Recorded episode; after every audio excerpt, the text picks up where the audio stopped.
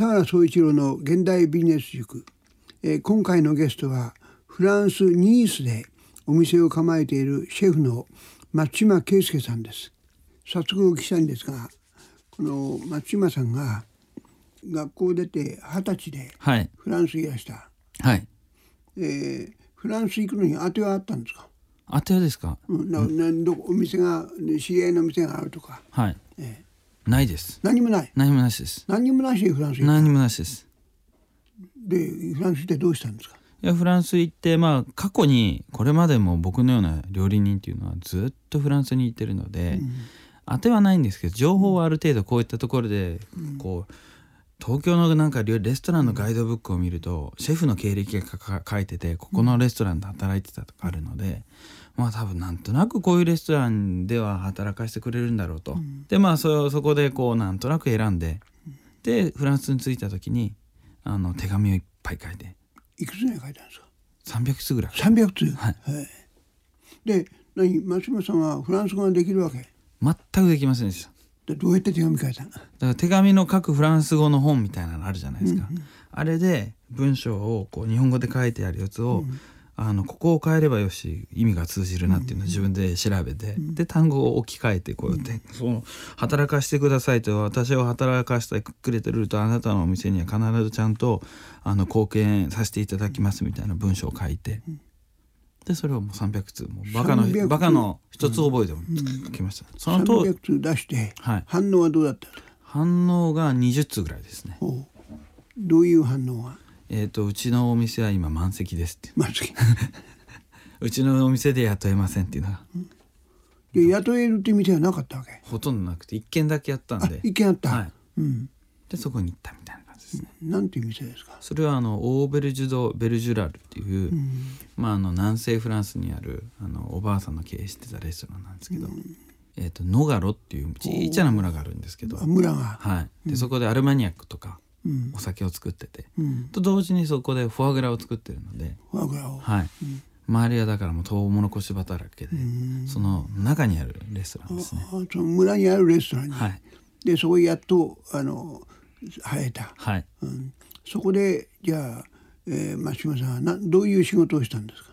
もう本当にあのー下っ端ですよ。だからシェフなんか初めからできないから、はい。どういうことやるんですか？サラダの掃除ですね。野菜をこう剥いたり切ったはいはい。り掃除したりそれから本当お肉をおろしたり、でまあ僕はあの日本にいる時はちょっとお菓子やってたんで。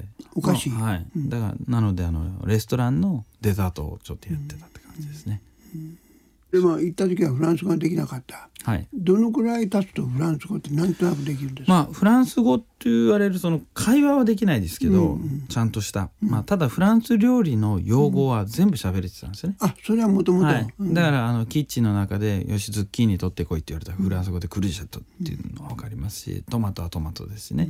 水持ってこいって「お取ってくればいい」そういうあの料理用語は基本的に分かってて調理用語も分かってたんですね。うん、焼けとか煮れとか蒸せとか。あそれは分かったわけね、はい、でそれだけは分かってたんです、けど僕はそれだけでいいと思ってフランス行ったんですよ、なぜかっていうと日本のキッチンで働いてる時に、シェフの指示がいつも「おい松島肉焼け」って言ったんですよ「おい松島向こうからあのバター持ってこいと」要するにほぼ単語なわけですよ。単語ね、はい、単語がつながってるレベルじゃないでなるほすかどなるほど。でそれ日本のキッチンにいる時に気づいてたので、まあ、フランスでもあの文法通りに綺麗に喋っていって料理やるかっつったら、そんなことをやってたら料理は出てこないわけですよね。なのでそれが分かってたので、単語さえ覚えてれば、多分向こうで通じるだろうっていう推測を立てていって、まあ本当に単語だけで生大体活して、ついたわけだね、はい。うん。今もあの単語だけで生きてるようなもんなんで、あそうですか、うん。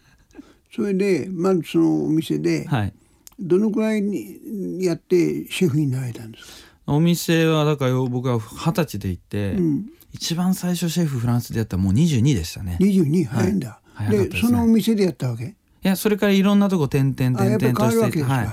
8箇所ぐらいもう8箇所。はい、3ヶ月働いて、2ヶ月働いて、うん。1週間でシェフと喧嘩して辞めた場合もありますしで観光ビザの期間中だけでっていうことなんそうですなるとか観光ビザで行ったわけね、はい。なので3ヶ月なんですよ。でどうしてもフランス住みたいので、うん。何か方法ないかなと思ったら、たまたま知人があの会社を作って、うん。会社作ったらあの労働ビザはいらないよって言われたんであそうですか。ご自分がオーナーなんで。あ女だから。はい。うん。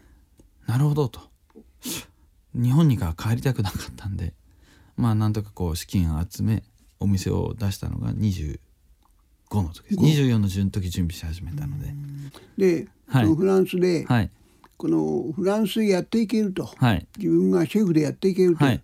自信持ったきっかけは何ですか？えーとそのお店をちょっと出す前に働いてたレストランというのが、うん。南フランスのエクサン・プロバンスという町だったんですよね、うんそこにある二つ星レストランで。二つ星、はい。うん。でそこで僕あの魚部門のシェフをやってた魚部門。はい。はい。まあ、前菜もそれからメインもいろんな魚料理をやってたんですけど、あのいつもお昼11時半ぐらいになるとシェフが来て「OK あのまかない作ってくれ」って言うんですよ。ん。でそれが4人の時もあれば3人の時もあれば1人の時もいろいろあるんですけど、まかない作ってくれって言うんで「あ分かりました」と。で普通のまかないを作ってると「いやいや普通のまかないじゃなくてお前が今まで働いてきたレストランのレシピとかお前が考えるメニューを作ってくれ」って言うんででそれで作ってたんですよ。そうすると美味しかったりすると、ん。翌週のランチメニューとかに採用されるんですそれは採用される、はい。うん。あれ？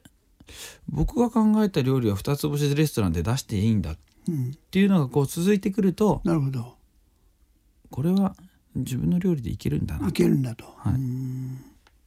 でそれがなんとなくですけどまあフランスで独立してもいいのかなと思ったきっかけですね。なるほどなるほど。どこいらしたんですか？ニースです。なんでニースなんですか？あのー僕がお店を出した時は、えー、と2002年だったんですよね。2002年、はい。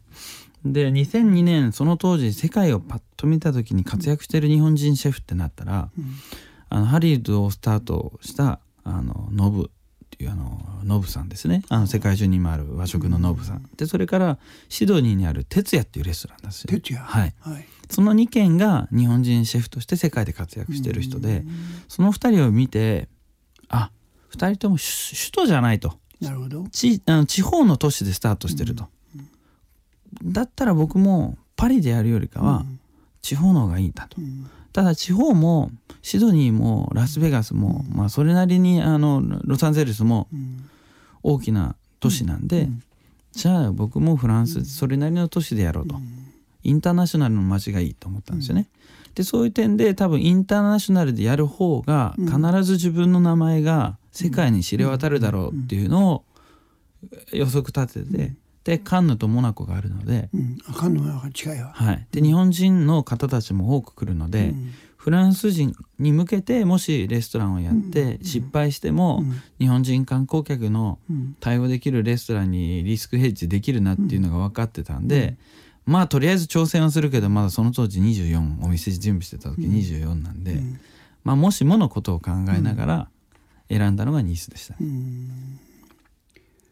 なんかそのニースがね福岡と似てるからだっていうことを。そうですそれもあります。書いろんな理由があったんですけど、福岡と似てるところもやっぱあのありましたね、うん。山があって海があって、あのそれなりのあの都市なので,、ん。であの居心地がいいっていうのはやっぱありましたね、なるほど。そのお店を開くのはい。のお金はどうしたんですか、もう開店資あの開店資金はそれはもうそれこそあのその当時あのもう結婚してたんで、あの嫁がスチュワーデスっていうこともあったんで少しお金持ってたんでもう嫁嫁に土下座してあの、そそのうち家買うからあの先に店買ってくれって言って、お金借りました。奥さんから借りた。借りました、いい奥さんだったですね。そうですね、それでまあニースであの店を出したと。はい。反応はどうだったんですか？反応はもうお店出して1週間後にあ3日後にはもう満席でしたね、満席、はい。何が受けたんですかね？うーん受けたところはあの僕はやっぱりこうフランス料理を作りたくてフランスに残ったんですよね、うん。もっと深く勉強したいと。であのお店で出してた料理っていうのはまあ基本的には地中海を代表するような料理なんですけど、少しだけ日本のエッセンスを入れたんですよね。そこなんだそのはい。はい。でで日本のエッセンス入れるっていうのはどういうことなんですか、で日本のエッセンスっていうのはその日本の食材をうん。入れるんじゃなくて、日本人の持ってる食べ物に対する感性、要するに食感だったんですよね。うん。僕はあの日本にいる時はサービスをやってたんですよね。お料理運ぶ方ですね。でお料理をお出ししてお客さんに「あのいかがでしたか、今日の牛のほほ肉は?」っていうと「あの美味しかったよと」とってもこの牛の赤ワイン煮込みは柔らかくて美味しかったって言うんですよ。でフランスで同じような料理を出して、お客さんから聞くと、今日の牛の赤ワイン煮込みは、赤ワインの味がしっかり染み込んで、牛の味が出て美味しかったって言うんですよ。で日本人は食感が美味しかったって言うんですよ。でフランス人は味が美味しかったって言うんですよ。けど美味し食感と味、うん、けど美味しいって本来どっちかっていうと、味ですよね。うん。ただ日本人はんパリパリして美味しいとか、柔らかくて美味しいこれ日本語じゃないはずなんですよ絶対。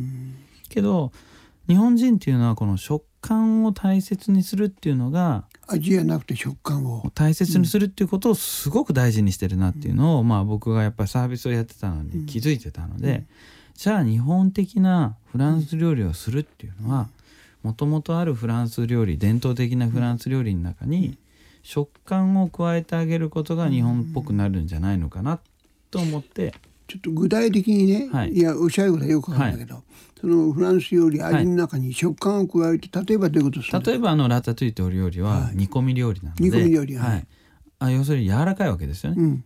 けどあえて細くあの野菜を全部切って、チンジャオロースみたいにして、ちょっと浅く火を入れると、細くてパリパリしたパプリカで、あパリパリした。はい。中で要するにあのラタトゥイができるので、そんなに煮込まなくても、食感が残ったままラタトゥイができるんですよね。なるほど。まあそういう風な感じでその柔らかさとか硬さとかその食感の組み合わせとかも意識して作るようになったので、いつも食べてる温食材なのにあなたが作ると違うわねっていう風に言われたのが多分うちのお店の強みだと思いますねなん。かフランス人もそのフランスの味だけではなくて食感っていうのは感じてくれたわけですねそうですね。うんでまあその一番最初はまあ料理人として結果を出したいっていうのがありまして、料理人としての結果っていうのはそのミシュランで一つ星を取るっていうことがいスタあの一番重要だと思ったので、まああのお店を出してから一つ星を取るっていうことをまず目標にこうやってったんですねある程度。でまあ28の時にはもう取れてて、でそこ行きたい。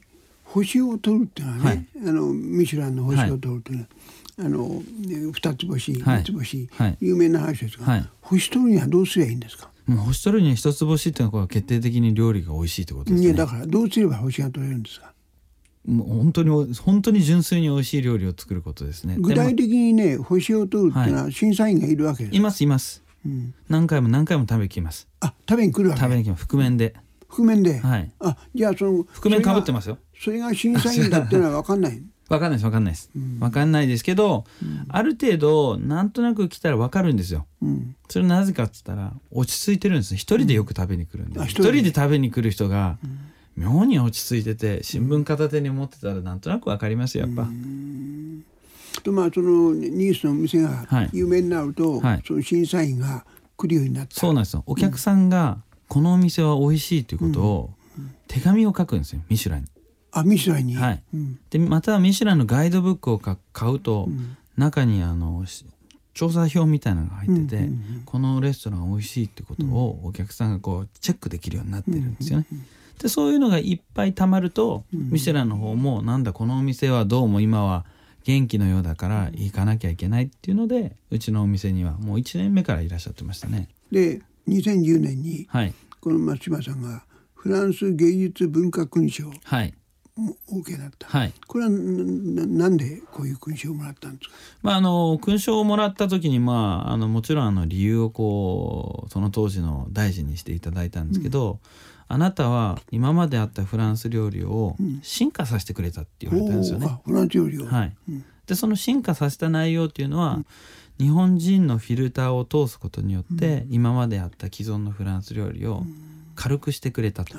いうことであったりちょっと日本のスパイスを例えばあの今までレモンを使ってたような料理を柚子に変えたりとかちょっと少しエッセンスを変えることであのフランス料理を少し斬新に進化してくれたっていうことに対する評価ですっていうこととあの僕はもともとおしゃべりだっていうのもやっぱありますのであのフランス料理をあのつ世界中に伝える役割をしてくれたのでそれに対するあの賞をということであのフランス政府から文化勲章の一番下の位なんですけどシュバリエっていただきました、でまたこの芸術文化勲章をくれるとこは文化賞じゃないんですよ。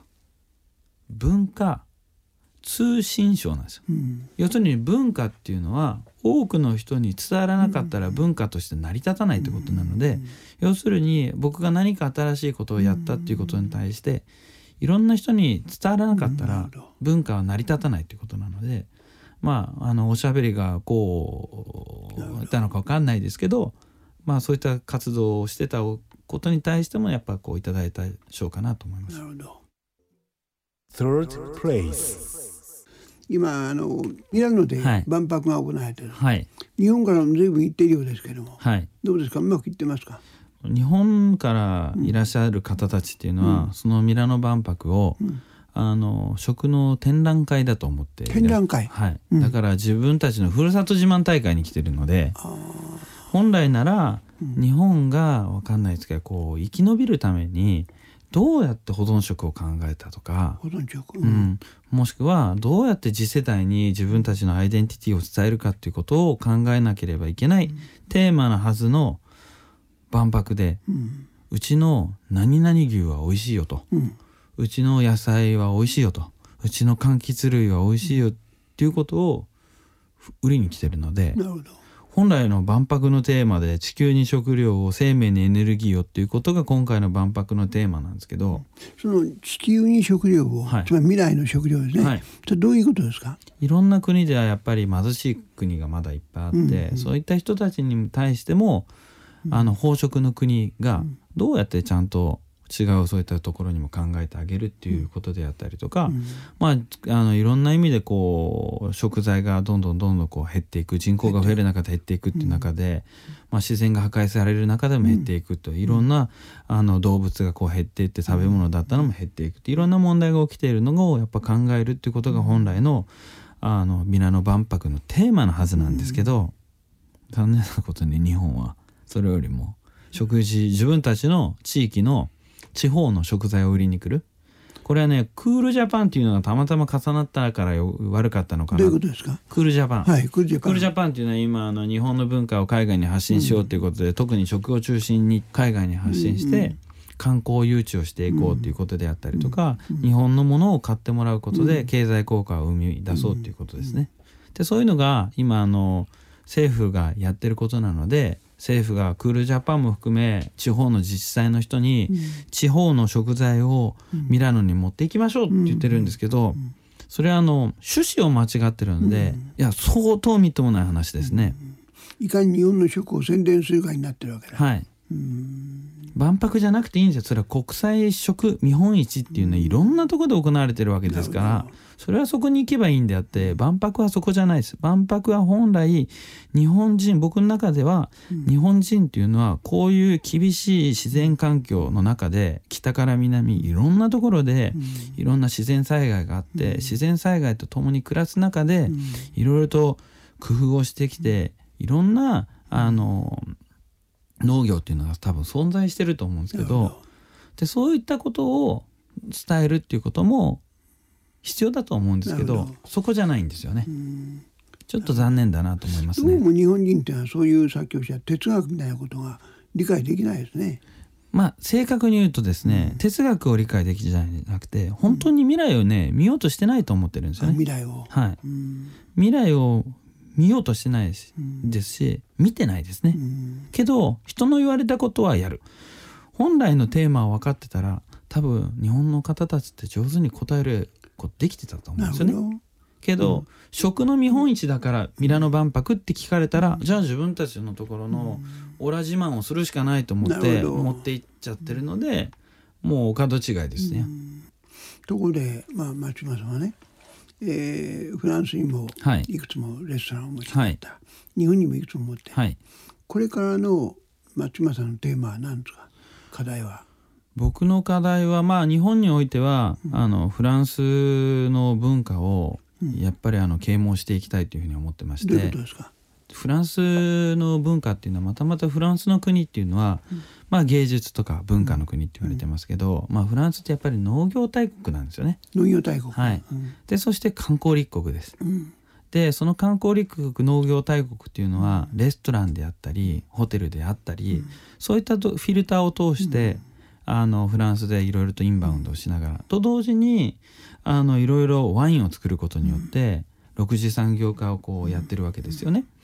であの僕はそのフランスに住んでて見ていつも感心するのはやっぱそういった活動を観光省であったりとか農林水産省であったりとかここ最近になってくると外務省がものすごく力入れてやってるんですよね。だから自分たちの国のプレゼンをするっていうことをもやってるのでやっぱそういうのをこう客観的にフランスの内側から見てみてあのフランスの国内に向けての政府からの号令と、僕は日本にすあのこっちに来る時のフランスの政府の人たちのあの日本とのネットワーキングの作り方を見てると非常にじゅあの効率的にやってますし、またそこをファンとしてあの日本の人たちをこう囲むやり方とかを見てると非常にあの上手ですねやっその松島さんはね、ぱ。はい。まあ、さっきミラノ万博でもあったんだけど、はい。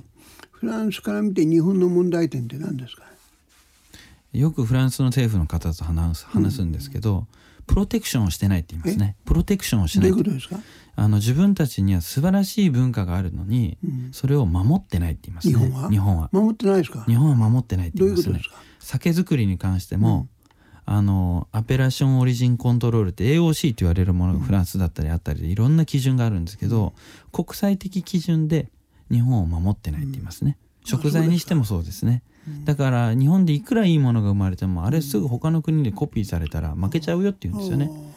おー。守ってない。守ってない。うん。でなぜそういう守る必要があるかっつったら、食べ物であったりとか、そういったものにはその地域がずっとこうあの長くこう研究してきたものであったりいろんな情報がそこに入ってるのでそれを守って次の世代に伝えなかったらじゃあどこにアイデンティティを守るんですかっていう話とかはよく政政治の方たちとお話ししますね。なるほど。いや、はい。これからますます頑張ってください。はいありがとうございます。